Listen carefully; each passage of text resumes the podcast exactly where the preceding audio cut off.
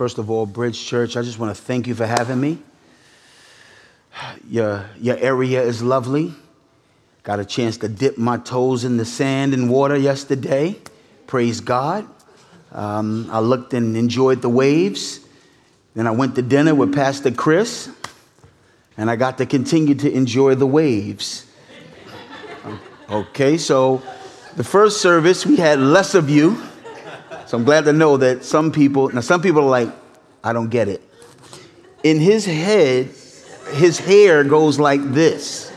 We call those waves. I used to have them, you know, once, once, once before. but I just want to say, I just want to thank you for having me. My family couldn't be here. Uh, long story, but uh, I bring you greetings from the whole Branch family. Uh, I'm going to ask for the Lord's help and then dive in. Heavenly Father, we bless your name. Uh, we come before you in the name of the Lord Jesus. Uh, we're asking for aid in doing what only you can do. Lord, as we've often said, make us what we're not and give us what we don't have and teach us what we don't know. Um, so you use this time for the glory of Christ and the good of your people. In Jesus' name, amen. Amen. A hypothetical question has been posed. If you were on trial having been accused of being a Christian, would there be enough evidence to convict you? The same thing could be said for a true Christian church. If the church was on trial, having been accused of being a biblical New Testament church, the question on the floor is Would there be enough evidence to convict you? In the words of the shrewd, famous, or infamous, depending on your perspective, defense attorney Johnnie Cochran, if the label doesn't fit, we must acquit. Today's text, Acts 4 1 to 12, is about an arrest a trial and the evidencing, the testimony of the Apostle Peter and John. And inside that testimony, we actually get the reality of what makes a Christian a Christian and the Christian church the Christian church. What we're going to see in this text is that the true Christian and the true Christian church is marked by their committed faithfulness to a life and with their lips worship and their witness to the only Lord and the only Savior, Jesus Christ. A true Christian in the true curse, uh, excuse me, the true Christian church is marked by faithfulness through life and lips, worship and witness to the only Lord and the only Savior, Jesus Christ. So, what I'm gonna do is I'm gonna work through the text. Meet me in your copy of God's Word, Acts chapter 4. We're gonna look at 1 to 12. Acts chapter 4, starting with verse 1, and we'll stop at verse 4 and just start working our way. 1 to 4. And as they were speaking to the people, the priests and the captain of the temple and the Sadducees came upon them, greatly annoyed because they were teaching the people and proclaiming in Jesus the resurrection from the dead. And they arrested them and put them in custody until the next day, for it was already evening. But many of those who had heard the word believed, and the number of the men came to about 5,000. Let's paint the picture. As they were speaking to the people, chapter 4 continues what we started in chapter 3. In chapter 3, Peter and John pillar apostles are on their way to the temple, and it says about the ninth hour, which is about 3 p.m. On their way, as you know, they see a person who's never walked before, a lame man. They heal him, praise breaks out. Uh, the hour of prayer is disrupted, and everyone is marveling. Well, now it says in this verse in chapter 4 that they get arrested because it's already evening, meaning nothing could really, official business couldn't take place. So it's around 6, maybe 6, somewhere between 6 and 8. In other words, from 3 p.m. to at least 6 p.m., uh, for three hours, they are speaking. They're speaking about the subject that the true Christian loves to go on and on about. They're speaking about Jesus, the one who was crucified, the one who resurrected, the one who through the crucifixion and the resurrection, proves that he is the king. This is what they're doing. Y'all know that real Christians like to talk about Jesus and we like to go on and on. The culture likes to keep it short. The culture likes little snippets. The culture likes little cliches. But real Christians, the true Christian church, likes to make much of Jesus and go on and on. And that's what's happening they're extensively talking to the crowd and they're building momentum, so much so that the religious leaders are wondering is this going to cause disruption socially? Is this going to cause defections religiously? And so they come in and they do exactly what you can bank on if you're doing gospel proclamation. they begin to get annoyed and they arrest them. In other words, gospel proclamation eventually leads to persecution. True gospel proclamation always seems to lead to real persecution. Let this be known it's unavoidable, it's inescapable, it's unalterable incontrovertible, if you are faithfully committed to proclaiming Jesus as Lord, persecution will result. This is regardless of how cleverly and relevantly and skillfully you maneuver, despite how strategic you are, how loving and considerate you can be, how dope your gifts are, what technological advances you employ who you get to feature on your gospel album, what athlete you bring in to speak at your assembly or your church. If you're committed to faithful, Jesus centered, cross centered gospel proclamation, you eventually will face persecution. Jesus is the one who said this, and he said it on the night in which he was betrayed. So, after three years of being with the disciples, he could say on that last day, he could say, Remember the word that I said to you. We've been over this. I say this on a regular. Remember the word that I said to you. A servant is not greater than his master. If they persecuted me, they will also persecute you. This is exactly what we see in this text the persecution of Peter and John as they proclaim the gospel. So, church, please expect it. Expect that when you're faithful, things will look like they're going south, even though God is with you. He's for you.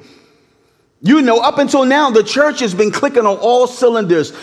The church has been experiencing nothing but success. An outbreak of faith on Pentecost, 3,000 get saved. Outpraise, an outbreak of praise. The text says that they were speaking in tongues, and people from all over said, Man, we hear them declaring the mighty works of God in our own tongue. An outpouring of generosity. The Bible says, and then the believers started sharing what they had. You got a car, you get a car. No, just kidding. You have a need met. You have a need met. You have a need met. The Bible says, to the point where there was no one who had a need.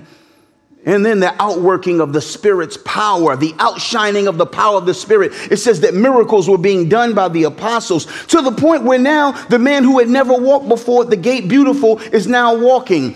And so that's what the church has been experiencing. And the text says that now 5,000 men now make up this church that started with 120 in the upper room. In other words, success. And now what can you expect? If you have success, you could expect that you're going to see Satan. You can expect, and that's what you see the Sadducees. The text goes on. The Sadducees, greatly annoyed because they were teaching the people and proclaiming in Jesus the resurrection from the dead, they arrested them and put them in custody until the next day, for it was already evening. These apostles were making an impact, it was affecting the society. What they were doing was affecting people's theology. They showed you that they had sway, even though we're going to find out that they were uneducated men, meaning they were not officially trained according to the right schools. And the Sadducees show up. That's what the text says. All these people are part of what's called the Sadducees. This was a religious and a political group. The Sadducees were actually the people that in the Gospels, you don't see them till the last week of Jesus' life because they're there to make sure that Rome handles their political business for the sake of the Sadducees. They were the, the wealthy ruling class in Israel. And so here they are, they show up. In Acts, they're all over the place. In the Gospels, they only show up in the last week. In Acts, they're all over the place. In verse five, chapter 5, you're going to see them pop up again. Theologically, they only accepted the Pentateuch and they rejected the rest of Scripture. They rejected the oral traditions, so the Pharisees didn't like them because the Pharisees were all about the traditions in addition to the law. And so theologically, the, the, the, Sadducees rejected angels, they rejected demons, they rejected the afterlife. The Sadducees theologically were off the mark. But this made them about the here and now, hence the Sadducees as a political group. Primarily, they were a political group. They were the ones who, they were the aristocrats, the wealthy ruling class. They didn't like Messiah talk. They believed that Messiah had actually showed up in the Maccabean period, which is a period back in BC when you see people coming up and Judas Maccabeus delivers Israel, delivers them from a Assyrian emperor. They were, so they were looking, they said, We already had a Messiah. We don't need another Messiah. This is all there is. So we need to be on top here. So they saw Peter and John, in the words of John Stott, as both agitators and heretics. And so the text says they lock them up. And yet, Luke wants you to know because Acts is all about the unstoppable gospel, regardless of what happens to people. The question on the floor is what happens to the gospel? Because he says, You're going to be my witnesses to the ends of the earth. Okay, so what's going to happen? It says here, and they arrested them. But many who heard the word believed, and the number of men came to about 5,000. In other words, though the gospel was unchained, even though the apostles for a night was detained. This is what the Bible means when it says that my chains have caused the, the, the, the brothers to be more bold with the gospel. Paul told Timothy, he said, Don't be ashamed of the testimony of our Lord or me, his prisoner. Just take faithful men and who will train up faithful men. In other words, the gospel goes on, regardless of what happens to you, regardless of what happens to me. The question is, what happens to the proliferation of the good news in the name of Jesus Christ? Well, note something about the church, because we're talking about the church that really proves itself to be the church. Note the dynamics of the church's foundational, gospel centered, Christ centered cultural engagement, since we like cultural engagement. In one sense, they're in step with broader culture. They're going to the temple like people who are into the temple go to the temple. They're going at the time that people go. They're going to pray just like the people are going to pray. They have solidarity with the crowd. And yet, They don't have an adversarial spirit toward people just because they know that they're thinking like Christ, but the Jews have not come to understand Christ as the fulfillment yet. Their tone and their posture is like is, is, is toward their surroundings, one of boldness and yet humility. They're bold because they stand flat-footed and declare Jesus and tell people you crucified him. But they're humble because they say, brothers, they talk, they, they, they throw the lifeline out to them. They have solidarity and yet distinction. I'm here with you, men of Israel. It's us. This is what God said to us. And yet they have a distinction as they distinguish themselves by their mission. We have an agenda, and that is to proclaim Jesus. Well, this is what we need. We need churches that are not mean towards society, even when we disagree, but that are postured towards society to be a witness of who Jesus is, and we're going to see who Jesus is and how he responds to our surroundings. So if you are faithfully preaching the gospel, just expect that there eventually will be some sort of persecution. I like what John Wesley, if, you you're familiar with John Wesley, John Wesley, it's been said that he one day believed, like, man, I haven't been persecuted in a while. So he, he looked up and he prayed and he said, God, have I backslided or something? Because I have not been persecuted in a while. Please reveal it to me. Got off his horse, and as he stooped down, a brick flew by and missed his head. And as he saw the brick go by, he said, Thank you, Lord. Now I know that you're still with me. For John Wesley, it wasn't like, why, why am I being persecuted? It was, why am I not? And that is because gospel proclamation leads to eventual persecution. And we know this, don't we? Which is why we turn down. We start off on fire. Oh, that didn't go too well. And then we turn down. Sometimes we need to pull back because we're obnoxious, like Paul, who was argumentative and they had to bring him out. but Paul learned how to always be able to proclaim the gospel and be ready in and out of season, which he would tell us that we should be in and out of season, but at the same time, just expect that eventually what happened to the Lord Jesus, what happened to the apostles, or some variation will happen to you and to I, but persist. The text goes on. On the next day, verse 5, their rulers and elders and scribes gathered together in Jerusalem with Annas the high priest, and Caiaphas, and John, and Alexander, and all who were of the high priestly family. And when they had set them in the midst, they inquired, By what power or by what name did you do this? In other words, we're now uh, seeing a trial. This is now the Sanhedrin. The Sanhedrin was primarily Sadducees, but it also included the high priest and some from, from the priestly family, as well as a few Pharisees. The Pharisees and the Sadducees hated each other, but they were all rallied at this point. The Sanhedrin was 70 members headed by the, the, the high priest. In other words, this is a play on the fact that Israel has always often been led by 70 elders. So the Sanhedrin presents themselves like they're a spiritual body.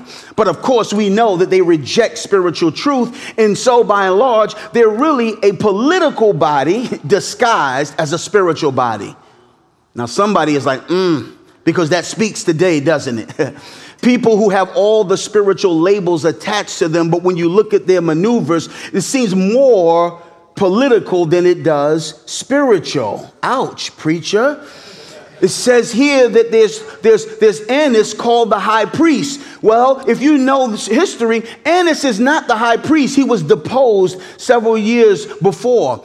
Actually, the high priest is Caiaphas, who's the stepson of Annas. But Caius, uh, Annas is called the high priest because A, he's still the one pulling the strings, even though he's no longer in office. Anyway. Not only that, it's all in the family. In other words, it's his stepson. And all from the high priestly family. In other words, this, this is a tribe thing. This is a family thing. And that's what you see. And I'm not being funny, but what you see is that things, the more, what, what is it? The more things change, the more things stay the same. In other words, people who have the power and even the religious cover often really are actually doing things to benefit them and their kind, even to the point of discounting what God may be doing in their midst. And so, this is the highest ruling body. They bring them in and they want to know what are you doing and who gave you the right to do it? What power and what name? They sit them and they say, I, I, Give an answer. I mean, I saw something about a miracle out there. I saw people getting all excited. You got Rome looking at us about to mess up the peace. and instead of rejoicing, they're interrogating. You know why? Because though the Pharisees and the Sadducees don't like each other, and though one high priest is deposed and another high priest is there, and when everybody gets together, they're unified, at least in this the rejection of Jesus. You know, the culture is unified, if in nothing else. We're divided all over the place. Religion's divided all over the place. If there's one place that the world is unified, it's in their rejection of Messiah, the King, Jesus as Lord. As a rapper back in the days, I used to concur with this because when I was just a cursing secular rapper, everyone cheered me and liked me. Soon as I tried to proclaim Christ, they booed me or tuned out. And even Christians would tell me, well, what do you expect? That's not relevant. Kanye, before he got converted, he had a song in, in Jesus Walks. He says, they say I can rap about anything except for Jesus.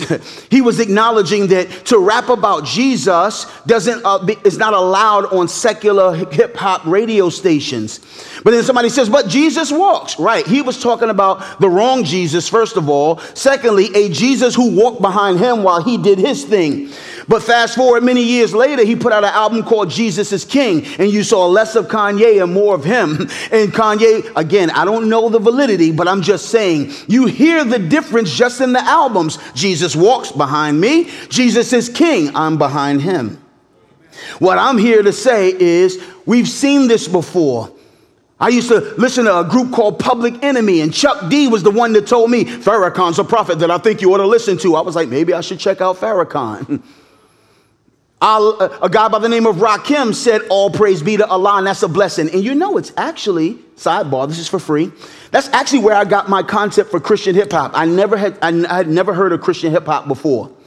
It was when I saw them rep their God and I felt like their God was not true. When the Lord claimed my heart, I said, let me use rap to rep my God. and then I said, well, let me turn people on to my, the preachers that I think they ought to listen to. You ought to listen to Tony Evans at the time. I was really into Tony Evans. I'm still am. I'm just saying at that time, I was really into Tony Evans. And I was like, hey, you ought to listen to Piper. And, and, and so many people ran into Pipers and Tony Evanses and Sprouls and uh, take your picks Stanley. Uh, we used to turn people on to Stanley. I, I, mean, we were so into turning people on to the, the, the God who represented us. You know why? Because we felt like we wanted the world to encounter someone who's going to proclaim his excellencies. The world is unified in the rejection of Jesus, and so the antidote is the church being unified around its worship of Jesus. Our division should pale compared to our determination to show the world. But we're in agreement on this Jesus is Lord. Jesus is Lord. And this is what Peter does. He turns the tables at the trial to start revealing what Christians emphasize above all else. Verse 8 Then Peter, filled with the Holy Spirit, said to them, In Acts to be filled with the Holy Spirit is a way of saying Peter with enough muscle to get the job done. Jesus said that. He says, I know you've been with me three years plus. I know that you've seen me resurrected. I know you put your hands in the nail prints, but wait for the power source. you can have all the experiences, you can know all the right words, but you have to wait for the power. wait for the promise of the Holy Spirit. And that's what we need. You cannot continue gospel proclamation in the face of persecution without the power to do so, the Holy Spirit. And you know, there's some some runners this Olympics that have been uh, that have been disqualified or banned from uh, from competing. There's some women from uh, Namibia and South Africa because they naturally have too much testosterone, not from taking it. They're not, they have a disorder that naturally produces it. And they said, no, testosterone, that gives you an edge, a power that the others don't have. So they did not allow them to run. That's because the power makes a difference. and that's what Acts says. The Acts says Peter is working with some power that the average person is not working with. And that the church has access to a power that the average person in society is not working with. And it's the power to stand up and say, rulers, this is a peon, rulers of the people and elders. If we are being examined today concerning a good deed done to a crippled man, by what means this man has been healed, let it be known to all of you and to all the people of Israel that by the name of Jesus Christ of Nazareth, whom you crucified, he never lets them forget that. He's looking at the leaders who were determined to have Jesus crucified. But he also won't let them forget that it didn't work because whom you crucified, whom God raised from the dead. by him, this man is standing before you well. In other words, Peter bears witness to the true nature of our God as the centerpiece of the true nature of his gospel. What does he say? Rulers, I don't care who you are because we're all level at the cross. Elders, I know you're my elder, but let me just say, he says, we're here. Why? We've been in prison at night for a night. Why? Because we did good. He calls this a good act, a good deed. And he said, and this man is standing before you as well. In other words, what Peter is saying is faithful witness equals not only good news, but it's good news, but also good deeds. Or another way, the church's faithful witness is comprised of the announcement of the good news and the enactment of our good God. We're in jail because we're like Jesus. What do you mean? We did good, just like our Lord Jesus does good. Doing good was Jesus' MO. It didn't matter what was on the docket. When he ran into an opportunity to do good, he did good. He did good to all. This is why Peter in chapter 10 is going to tell Cornelius' family. Cornelius said, Hey, the Lord told me you have something to tell me. He said, Oh, must be the gospel. Let me tell you the gospel. And he started talking about man's need. And eventually he got to a place where he says, Now God anointed Jesus of Nazareth with the Holy Spirit and with power. He went about doing good and healing all who were oppressed by the devil, for God was with him. This should be the church's reputation. Not just our proclamation of good news, but our enactment of our good God. Peter and him said, We were on our way to the temple to talk to our good God, but we saw a man who was in need of us to be like our good God. Ah. Oh, you're quiet, 11. It's all good. Good news, good deeds in the name of a good God. That's what faithful witness is. And the two are not separated. And so he says here, we're here because we did good. The good that's happened to this man is undeniable, and he didn't earn it. He was asking for money. He didn't even ask for it. It's not like, okay, when you ask me, I'll tell you about Jesus. When you ask me, when you act right, I'll tell you about Jesus. When I'm not frustrated with you, I'll tell you about Jesus. No. And just like it says, Jesus healed all who were oppressed by the devil. In other words, as he had opportunity, he did good to all. Well, he says, This man has been healed, and by him, this man is standing before you as well. This word healed or healing in the Greek word is a word called sozo. Sozo. And the same word that's translated healed often in other places is translated and more often than not translated as saved. So later on, when it says there's no other name whereby we must be saved, it's the same word, sozo. So, in other words, what he's saying is the God who heals, sozo, saves, is the God who not only saves and heals your physical issues, but he's the one that handles your eternal issues. Oh, the Lord Jesus says, I come on the scene and I say to you, your sins are forgiven, eternal issues. And people say, well, who can forgive sins? But so you know I have the power to do that, take up your bed and walk. I do both. The Lord Jesus says, I'm the one who does both. I'm telling you, some of you, you want bread that perishes, but I'm the bread that came from heaven.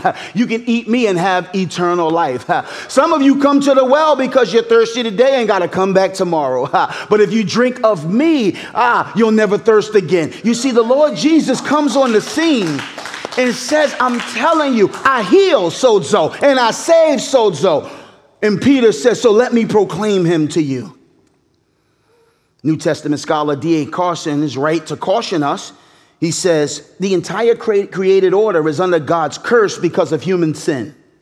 Sin is not first and foremost horizontal, social, though of course it is all of that. It is vertical.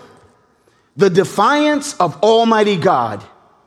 The sin which most consistently is said to bring down God's wrath on the heads of his people or entire nations is idolatry, the de-godding of God. It is overcoming this fundamental sin that the cross and resurrection of Jesus achieves. In other words, we know that one takes priority. But in the scriptures, they seem to never be divorced. Just like somebody asked Jesus, What's the top commandment? Didn't ask him what the top two are. asked him what the greatest commandment is, and he took it upon him, say, and the second is like it. God, love God, love neighbor. They go together. The church's faithful witness says we not only have a good gospel, we have a good God. And we not only proclaim to you the good gospel, we walk out and live the good deeds. Now, who would oppose this good? He looks and says, I'll tell you who would oppose it based on a psalm. Psalm 118, verse 11 of chapter 4 says, This Jesus is the stone that was rejected by you, the builders, which has become the cornerstone. When you built in those days, you looked for the foundational stone, the best stone you could find, the most smooth, the most even, the, the prettiest stone. And that stone would set the temple for all the other stones. And so you would build the whole building based on the cornerstone. He quotes this from a Psalm of David where he says, the, the stone that the builders rejected is the cornerstone. No one will reject the best stone for an inferior stone if they're going to build a building that would last. What he's saying to the Sanhedrin is, I see you building your lives, building your ministries, building your business, building your families, building your careers. He says, but you're rejecting the cornerstone, the one on whom all of those things should be rightly aligned with. He's building his church. And we are living stones. In other words, we are placed inside the context of him so that we define ourselves and we judge ourselves, what we say, what we do, who we love, who we embrace, where we go, when we come we align it and we define it by Him. He is the cornerstone. Build your lives on Him. The Lord Jesus says, I'm the rock. Build on my word. Oh, so that's why what we see faithful proclamation results in persecution. But a faithful witness not only proclaims that truth, lives that truth. And the reason why, no matter how faithful you are, you may run into opposition is because people are building other buildings. and your faithful proclamation is clashing with it. Our, and even us, we love God when He blesses our thing. we can tend to leave God when we hear Him calling us to His thing. What is God calling you to? Who is God calling you to? He's the cornerstone, the chief cornerstone. Peter goes on and basically explains this cornerstone as the, the essential stone by saying, verse 12, and there is salvation, sozo, there it is again, and there is salvation in no one else. For there is no other name under heaven given among men by which we must be saved. Let me say it like this Salvation is sourced exclusively, offered universally, but must be applied personally. Oh, the source is exclusive. The Lord Jesus says, I am the way, I'm the truth, I'm the life. No one comes to the Father except by me. Elsewhere, he said, enter through the narrow gate. I know it's narrow. He says, the broad road, the road with all the options. he says, I know you want to go there, but it leads to destruction. He says, but the narrow road leads to eternal life. That's me in a pluralistic society and in a global world that does and should be marked by diversity, we think that on this point there should be a plural, there should be plural options and a diverse amount of options. And he says, well, 4,000 recognized religions, three fourths of those all sort of galvanize around at least five major religions. And Jesus has the gall to say, and the apostles have the nerve to assert, there's only one name under heaven given to men whereby we must be saved. And I proclaim it to you today because the text does. Hear Yahweh, Isaiah 43 11. I, I am the Lord, and besides me, there is no Savior. Hosea 13 4, but I am the Lord your God from the land of Egypt. You know no God but me. And besides me, there is no Savior. So, what Peter does, like any Christian hermeneutic would, interpret the Old Testament in light of Christ and the New. If Yahweh says he's the only Savior, and Jesus came and presented himself as the only Savior, Jesus and Yahweh are one and the same. Mm. Okay. I'm almost finished. I see the clock. Peter proclaims Jesus to be Yahweh incarnate. And, gang, there is a drift today, especially among African American communities, away from Christianity to Hebrew Israelism. One, because they think Christianity puts them in the vicinity of white majority and they're tired of that. So they figured they could just scoot on over to Hebrew because that's people of color. And so they think, I'm not going to say Jesus, I'm going to always say Yah in Yahweh. But the apostles had no problem pointing people to Jesus, and the Holy Spirit gave us the New Testament inspired in Koine Greek. So actually, you're actually uh, amening the Spirit when you call him a transliteration of Jesus, which is the Greek version of Yeshua. You're like, he getting carried away. I'm sorry. There's really only two religions, they say the religion of human achievement, what you do for God what you do to get to God, what you do that you want God to take notice of. And the other religion is the religion of divine accomplishment, what God does for you, what God did, and He offers Himself. That's why the Lord Jesus said, I came down. God came to you, you can't go up to Him. Man has is in need of the religion of divine accomplishment, what God does. And he says, Jesus is that one. And I'm about to close. But Luke 24 44 to 47, the Lord Jesus, his parting words to his disciples is this He says to them, These are my words that I spoke to you while I was still with you. That everything written about me in the law of Moses, first five books, the prophets and the Psalms, that's the whole Old Testament, he says, must be fulfilled. Jesus says, if you were to look at your whole Old Testament, it was preparing you for this moment.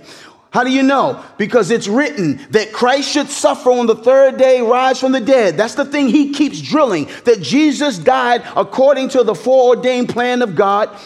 and then he says this, and that repentance and forgiveness of sin should be proclaimed. So we were on our way to prayer, and then we saw an opportunity to proclaim. We were on our way to Whole Foods, and we saw an opportunity to proclaim. I was going to the beach, and I got sidetracked by an opportunity to proclaim what? That repentance. Oh, we got to sometimes go there.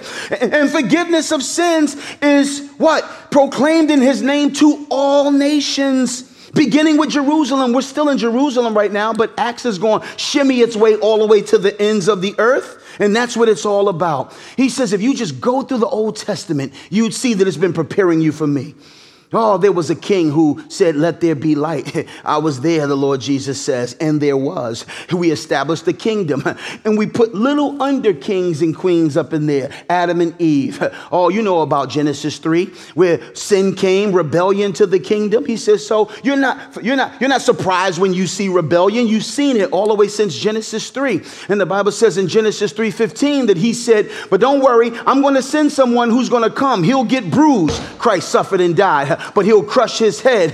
But God raised him from the dead, and that destroys the works of the devil. You know what the Bible says that God is true, that the moment rebellion came in, it would just lead to rebellion after rebellion after rebellion from Cain to Abel to Genesis 6, with the whole world just doing continually evil. And so God has to judge. I tell you, you need repentance and forgiveness of sin because you see what God does when there is no repentance and no forgiveness of sins. The Old Testament prepared us for it. You got to be approached by God. He says, I came to a man named Abram, and Abram is singular, didn't have any kids, couldn't have any kids. He's exalted father. That's what Abram means. He said, and then I got to him and promised him a land, a seed, and a blessing. And that Abram would turn into Abraham, father Abraham, who has many sons. Oh, you know how it is. I'll scoot you to Exodus where I'll show you how I take a small people and I blow the roof off and make them a big people. Just like we started with 120 and now now we're at 5,000 and still counting, like those burgers at McDonald's. uh, I'm telling you now, he says, and so Exodus had to move you all the way to the Passover, where he showed you the blueprint for how sinners are forgiven. How? Because a lamb that's spotless takes on the sin, and the sins of the people are removed from them so that they can go free, and the lamb would be killed, and the blood would be put up, and it would make the judgment that should come Passover. That's where we get Passover from. He says, I could tell you about Joshua.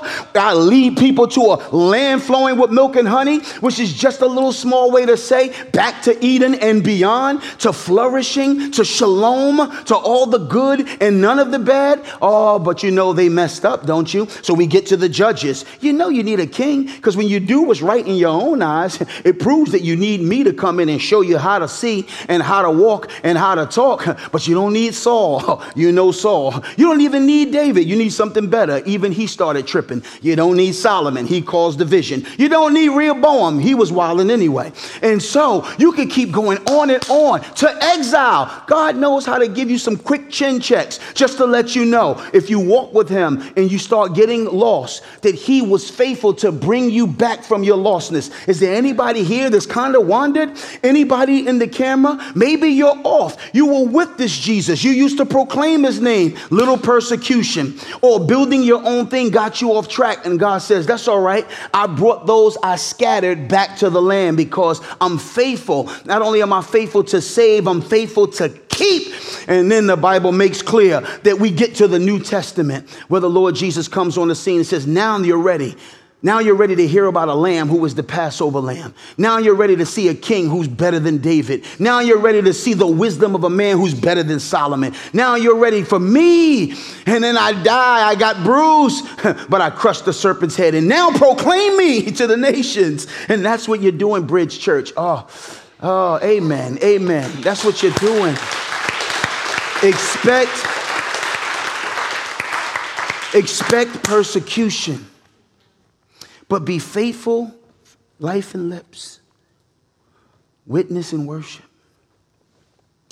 and declare to them that exclusively it's about Jesus. Universally proclaim Jesus.